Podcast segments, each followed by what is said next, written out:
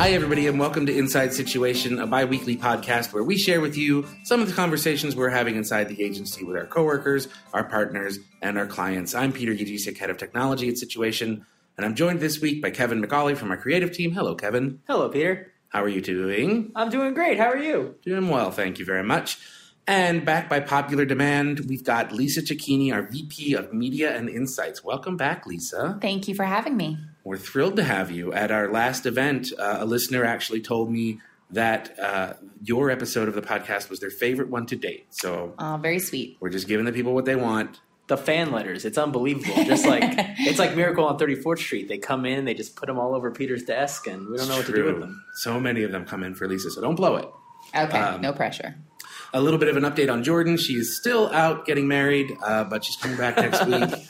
It's been a very long ceremony, uh, but uh, she she will be back with us next time. I promise. Um, I'm, we have definitely missed her, and uh, so we're going to talk about three topics today, uh, per usual. But before we before we get to that, I, I wanted to do an update uh, on a topic from last podcast where I I mentioned a story about how I got an email from Zappos that said after October 18th, because I'm such a great Zappos customer, they were going to send me one email per day uh, about all the great things that I shouldn't miss this holiday season. And, uh, and and I thought that that was just crazy. they were equating volume with quality, uh, and it's just kind of opposite to the way I think that we think about personalization and effectiveness of campaigns. So I replied to that email a little bit snarky. I was like, "Who thought this was a good idea? No thanks." Uh, not expecting that anyone would see it, but of course they did. They read it, and Zappos replied, and they said, "We're really sorry to hear that uh, you're not interested in getting an email every day from us, so we've removed you from our list." Oh, and uh, and you know, thanks for being a customer. So, in you know, I kind of kept it going. I replied again, and I said, "Wow, I'm really impressed that you read that. First of all, um, I really do like your company." Uh, and I, I don't want to necessarily be removed from everything, but I just don't want to get an email every day. Is there any way that I can stay on the list but just not get the daily email? To which they replied, no. Um, there's, you know, it's apparently you're all in or you're all out with Zappos, at least in this phase of what they're doing. So I'm still not on the list. But the kicker is they uh, they sent me a twenty five dollar coupon wow. that I applied to shoes that I'm wearing right now. So the saga of Zappos and their customer service, customer service, great. Flexibility in marketing communication maybe needs a step up. Who knows? I have to say that is the most mature breakup I've ever heard of. Very mutual. They obviously wanted to move to the next level. You weren't into it. They gave And you a then they gave me money. gift. That's great. If I got paid every time I went through a breakup, that would definitely soften the blow. Side note: In if you happen to find yourself in Louisville, Kentucky, there is a Zappos outlet about 30 minutes south of there, which I was at last weekend, and I'm also wearing shoes that I purchased at the outlet at this very moment. Like an outlet with a bank of computers where you can purchase things off Zappos. No, the actual products are there. That's amazing. You're Mostly shoes, my but they have other clothing and as well. That's Mostly 50 to 70 percent off. Wow. excellent. That I, uh, you know, a good Zappos sample sale. Who can top that? Uh, Kevin, are you wearing Zappos shoes? Any Uh, anything? I'm not wearing any shoes as per usual. Oh, I Uh, didn't just notice. barefoot through New York City. The only way to do it. Uh, no, I, I am wearing shoes, but they were not purchased on Zappos, unfortunately. Well, maybe next time. Uh, and if if they decide to email me anymore, give me any more information, I'll definitely let everybody know how it goes. And I might even resubscribe. I don't know. I'm, I'm kind of now now I'm thinking maybe I should change my mind. Anyway, we'll see what happens. Um, all right, so to the roundtable, we've got our three topics this week. Uh, Kevin, why don't you start us off? Sure. I would like to talk about apps. Um, I like potato skins, uh, wings normally. No, I would like to talk about mobile apps. And specifically, this past Wednesday, a new app came out called Relcy. I think I'm pronouncing it correctly. It's R E L C Y. And they're basically part of these companies that are trying to reimagine search on your mobile device. Nowadays, we all have pages and pages of apps, all these different actionable items from watching something to making a reservation. And these companies are trying to say, you know, rather than do your web search through Google, this app is going to look through your phone, it's going to look through your apps, it's going to look through apps you may not have downloaded yet, and it's going to give you the information and the actionable items that you are really looking for uh, on your mobile device. It's very So- interesting. So instead of where if I go to Google, it sends me to web pages. The results here are all apps. It starts. The top results are apps. It does have a, a web search that's powered by Bing. They're not really involved in that. They just bring in Bing at the bottom, but it's focused on the apps on your phone.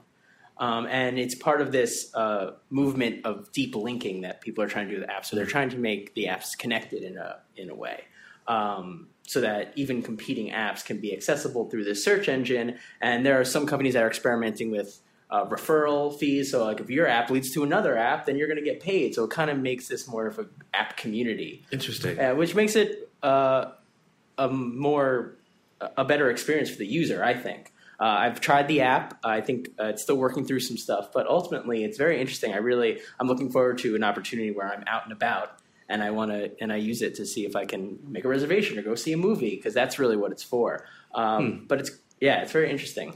It- it- it- we actually just had, you know, with the School of Mo- uh, School of Rock 360 video, you know, as we were promoting that, the the you needed to watch the video within the YouTube app rather than mobile YouTube in the browser for the 360 to work.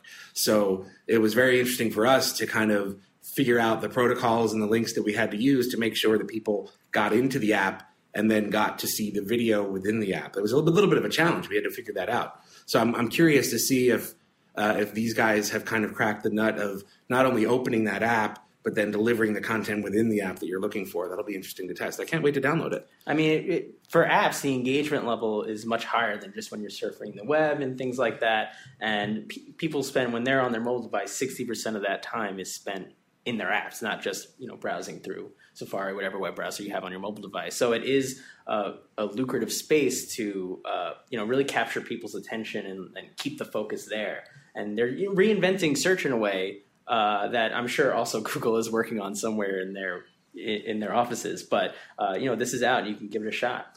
So do you do you think there? I'm sorry. Go ahead, Lisa. No, I was going to say, I think the challenge still remains that yes, 60 to 80% of the time is spent in app, but 90% of that app time is in like 10 apps.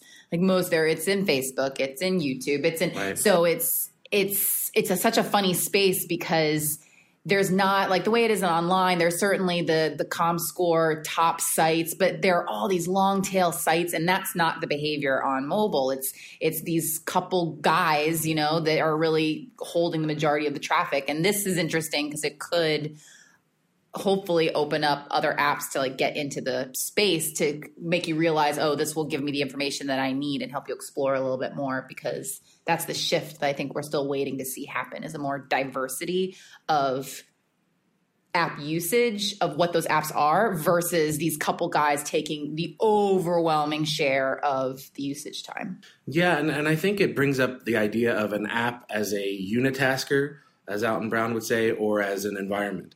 You know, an app that does one thing. Fandango sells you movie tickets uh, primarily. You can watch reviews and things like that. But you know, whereas uh, you know, an app like the one that we just launched, our Situation app, we we are trying to consolidate a lot of different things in there. We're pulling in our blog posts, we're pulling in our tweets and our Instagram feed.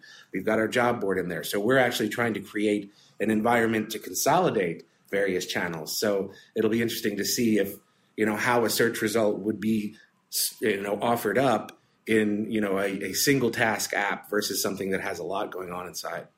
Yeah, and on the an offshoot of that conversation, I saw that uh, Nike this week said that they were going to start advertising in the weather.com app. So if you go onto your app and you see that, you know, it's cold outside, you're going to get an ad for their winter apparel. And, uh, you know, you click out there and you can go purchase it right there. And that's interesting to me for a couple reasons. One is because they do say that when you're in an app on your mobile phone, you are more engaged than, you know, when you're doing other things. But also, uh, ad blockers aren't going to be able to reach those ads that live inside apps. So that all those ads you turned off, you're going to be seeing them again. Yay! Right. Um, it's just an interesting space seeing the development in app usage and how we interact with apps on our phone. Uh, it's be- it seems to me like it's it is becoming more of a, a cohesive ecosystem, uh, which I'm excited about. Yeah, well, here's hoping that uh, that encourages the app developers to make the ads better. Then, uh, you know, and I think they're going to be incentivized to because if if I'm agreeing, if I'm the Weather.com app and I'm going to you know sell ad space to Nike, I can control what that experience is like. I can present the video in my app in a way that doesn't feel like it's blocking or hiding something or just doesn't work. They're going to be responsible for testing it and make sure that that pre-roll video or whatever it is, you know, actually functions well and just doesn't break what I'm trying to do. Whereas you, you have less control if you're just doing a mobile web browser. So hopefully the ads will get better. Um, you know, and, and, and if they don't, I'll delete the app. Or I'll, you know, yeah, I, I definitely think that's very optimistic. So I'll play the, the Debbie Downer role because the problem is if weather.com is going to as an advertiser, if you're going to reject my ads, weather.com, fine. I'm going to buy with the WeatherBug app. You know, there's just, there's too much competition um, potentially out there. And at the end of the day, they can only sell so much of their inventory for ads um, for ones that get a lot of traffic. They only sense they can only sell so much to directly to um, an advertiser or an agency. The rest of it's going to go into an exchange, and any monkey, as long as those a monkey, I mean like what we do, the media team, we're awesome monkeys. But any monkey can go in and traffic ads. And if, you know, you win out that auction on the exchange, your ad might show up on weather.com and they've lost a lot of creative control over that space just by the emergence of DSPs and programmatic buying. Well, but I think the difference is, you know, we I don't know if there are too many exchanges that are inside apps yet. I think, you know, ideally the relationship is with that particular app not a series of apps because app development is is kind of a a one by one. A lot of it's very custom right now. There aren't too many platforms that do a whole series that can say, you advertise with me, you'll be in these 10 apps. So if it's more of a one to one relationship, hopefully that experience will, you know, it'll behoove them to make that experience good. I don't know. It'll be interesting to see. I'm sure there will be exchanges, you know, and I know there are some exchanges within apps. Actually, Apple, I believe, just removed a whole bunch of apps from the App Store uh, about a week and a half ago because uh, there was a uh, it was an advertising network or an SDK that was being used that was doing that was violating Apple's protocols. It was basically, in, in a nutshell, Apple says you know you can in your app shouldn't try to fi- figure out like what else is on a user's phone, and these the, these series of apps that all use this this collection of JavaScript libraries, they were doing that. They were they were trying to figure out what other apps do you have, what app is on top, and and it was working. And Apple figured out that they were doing that, and they basically cut them off. So it's the wild west for apps. But uh, you know, I think you know to close off on on this topic, Kevin, do you think you know often we talk about the death of the web browser? You know, Wired has been predicting it since the '90s. Um, they're still around. We, we still got web browsers. You know. Um, and they they're so do you do you envision that the role of the web browser on mobile will diminish I, I do. I barely use my web browser on mobile. I feel like most of the content that I'm looking for, I do have contained in my apps. Right. And this is, in terms of search, this is only going to enhance that experience. I so yes, I do think that the role of the web browser on mobile devices will diminish uh, over time.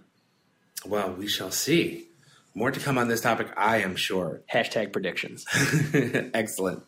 Um, Lisa, why don't we go to your topic for today? What did you want to talk about? Sure. So, um, I believe on Wednesday was the official launch of YouTube Red, which is YouTube's new subscription service. They had announced it a while back, but I think you can officially you could officially start purchasing a subscription, a monthly subscription to that on Wednesday, the 28th. So it just happened two days ago.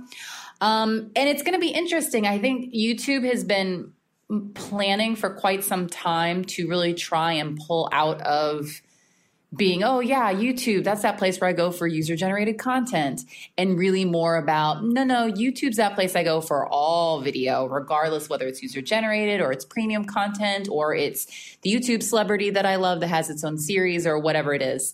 Um, that's been, a, I think, a strategic play for them for quite some time. And I think that's shown in the personnel they've hired to work on this um, launch. But um, it's really interesting because obviously that's becoming the whole concept of paying a subscription for a video based platform, whether it's Netflix or Hulu or whatever it is.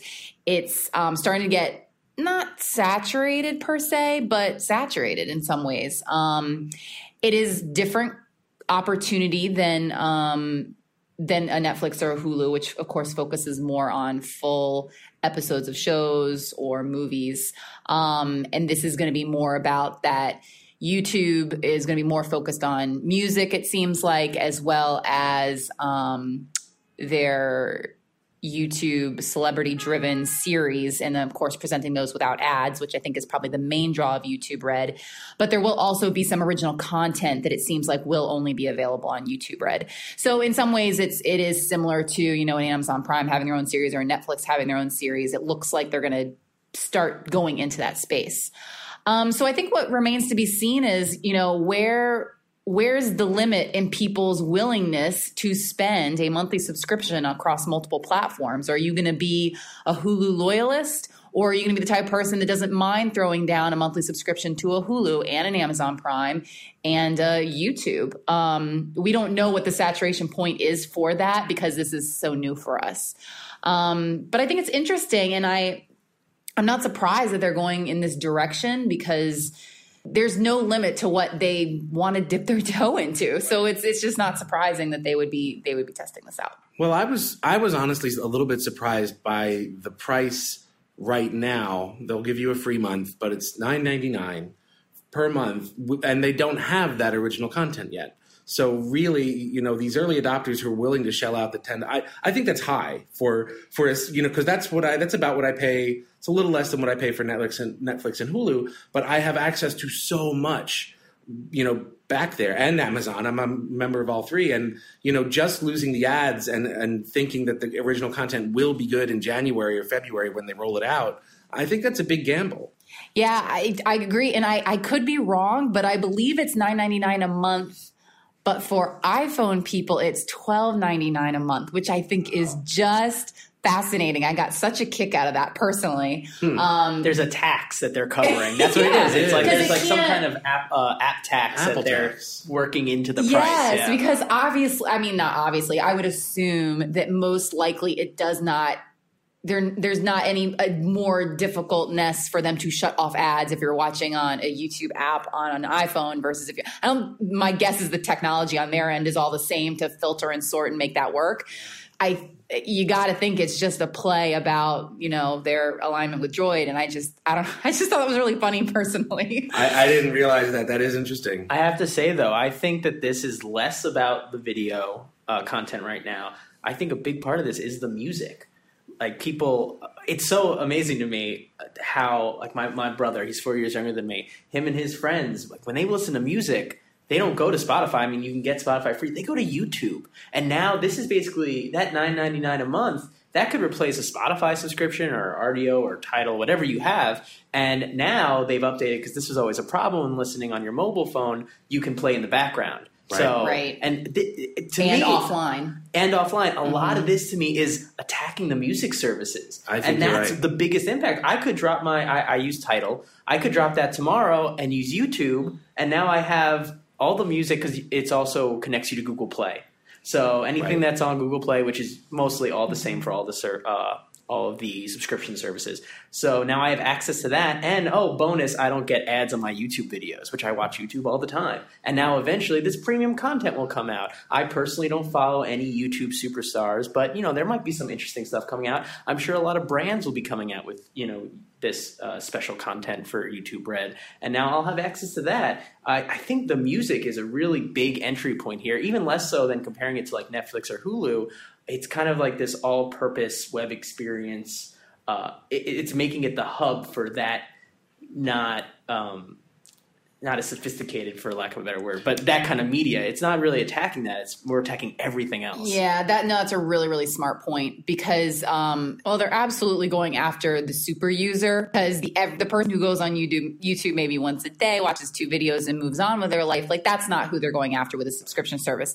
They're going after the people that they that are, are you know on YouTube for hours and hours on end that this will really benefit them and if that's the case for you then you're probably able to make a case for yourself even if you are 17 18 19 that 999 is a good investment right in this place because it's going to like lift my quality of life with this product um, and they'll prioritize it because they spend such a significant portion of their life interacting with this brand and this app. So, you know, I think That's while it seems, I think for us older folk, um, it seems kind of like, what? Like, I don't know. Why would I pay that? Um, it seems really high for a younger person. But then I think it's also, it's kind of like when iPhone came out, iPhone was actually, I think, a, a fascinating product because while the price point was extremely expensive when it first came out, particularly for a phone, because we weren't used to paying that kind of money for a cell phone. You usually got a cell phone free with your subscription plan, or you paid like $39.99 or whatever it was.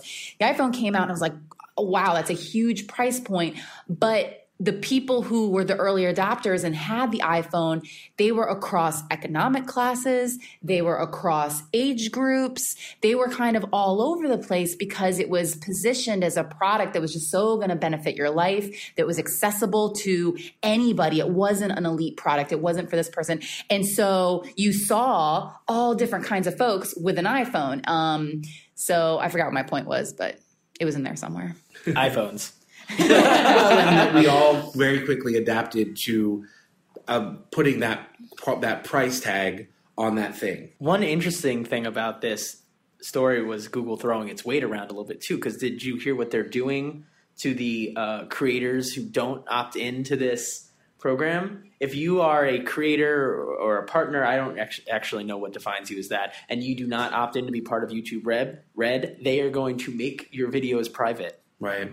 So now it, you might as well not exist. So they're pretty much like, "Hey, we're doing this, guys." Right. Yeah. Yeah, very much like Zappos. You're in or you're out. you know. Well, and and there was uh, initially, but I still think the creators have some leverage because there was some flap, much like Apple got about the free trial. You know, initially they said, "Well, no, you're not going to get a cut of revenue during the the 30 days because we're Apple not making said it." that to Apple artists, said that, yes. and YouTube said that. Oh, really? Initially, Okay. And now I, I saw some posts online that they're backtracking because the creators are like, "No, there's no. You give me the revenue. You're making the ad revenue. I would be losing that ad revenue." So I think it's um it's going to be an interesting time ahead, and and you know I think there are so many different channels now for creative content creators to explore. Uh, and and I think that they are going to realize some of the power of these systems. You, you know, app, you have to think that Apple's got its Apple TV, which just came out today, and, and they're trying to build their own ecosystem. So there's going to be so many places. Uh, I, I hope that it turns into a creator's market, but we'll see. I pledge to drop my current music subscription, and I'm going to do the trial of YouTube. And I'm gonna on the next podcast, I'll let you know if I think it's a valuable music listening experience. Love it. Excellent. Great. Hey, listeners, it's Peter here. Just one note our third topic unfortunately got swallowed up by our audio software, so we're not able to include it in this week's podcast, but we will bring it back in a future episode. So, meanwhile, here's the things we don't think you should miss. Um, all right. Well, now we want to go around the table and talk about our one thing not to miss. Uh, you, our listeners, love this part of our podcast. So I'll start off. Uh, my recommendation is going to be a book that I just started reading. So it may end up not being great, but so far I'm really enjoying it. And uh, especially if you're in the entertainment business, it's called Razzle Dazzle. Uh, it's a book that was written by Michael Riedel of the New York Post, um, you know, controversial theater writer.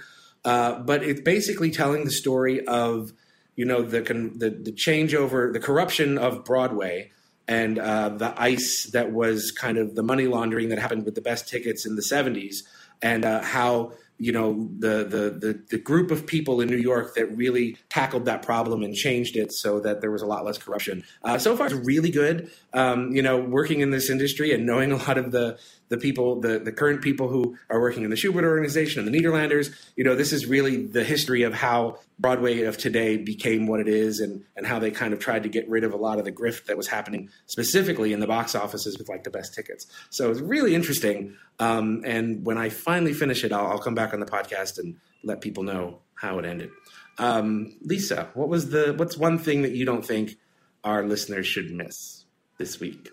Well, I'm going to do a completely shameless plug. Um, so I sing with a chorus called the Oratorio Society of New York. It was founded in the 1870s.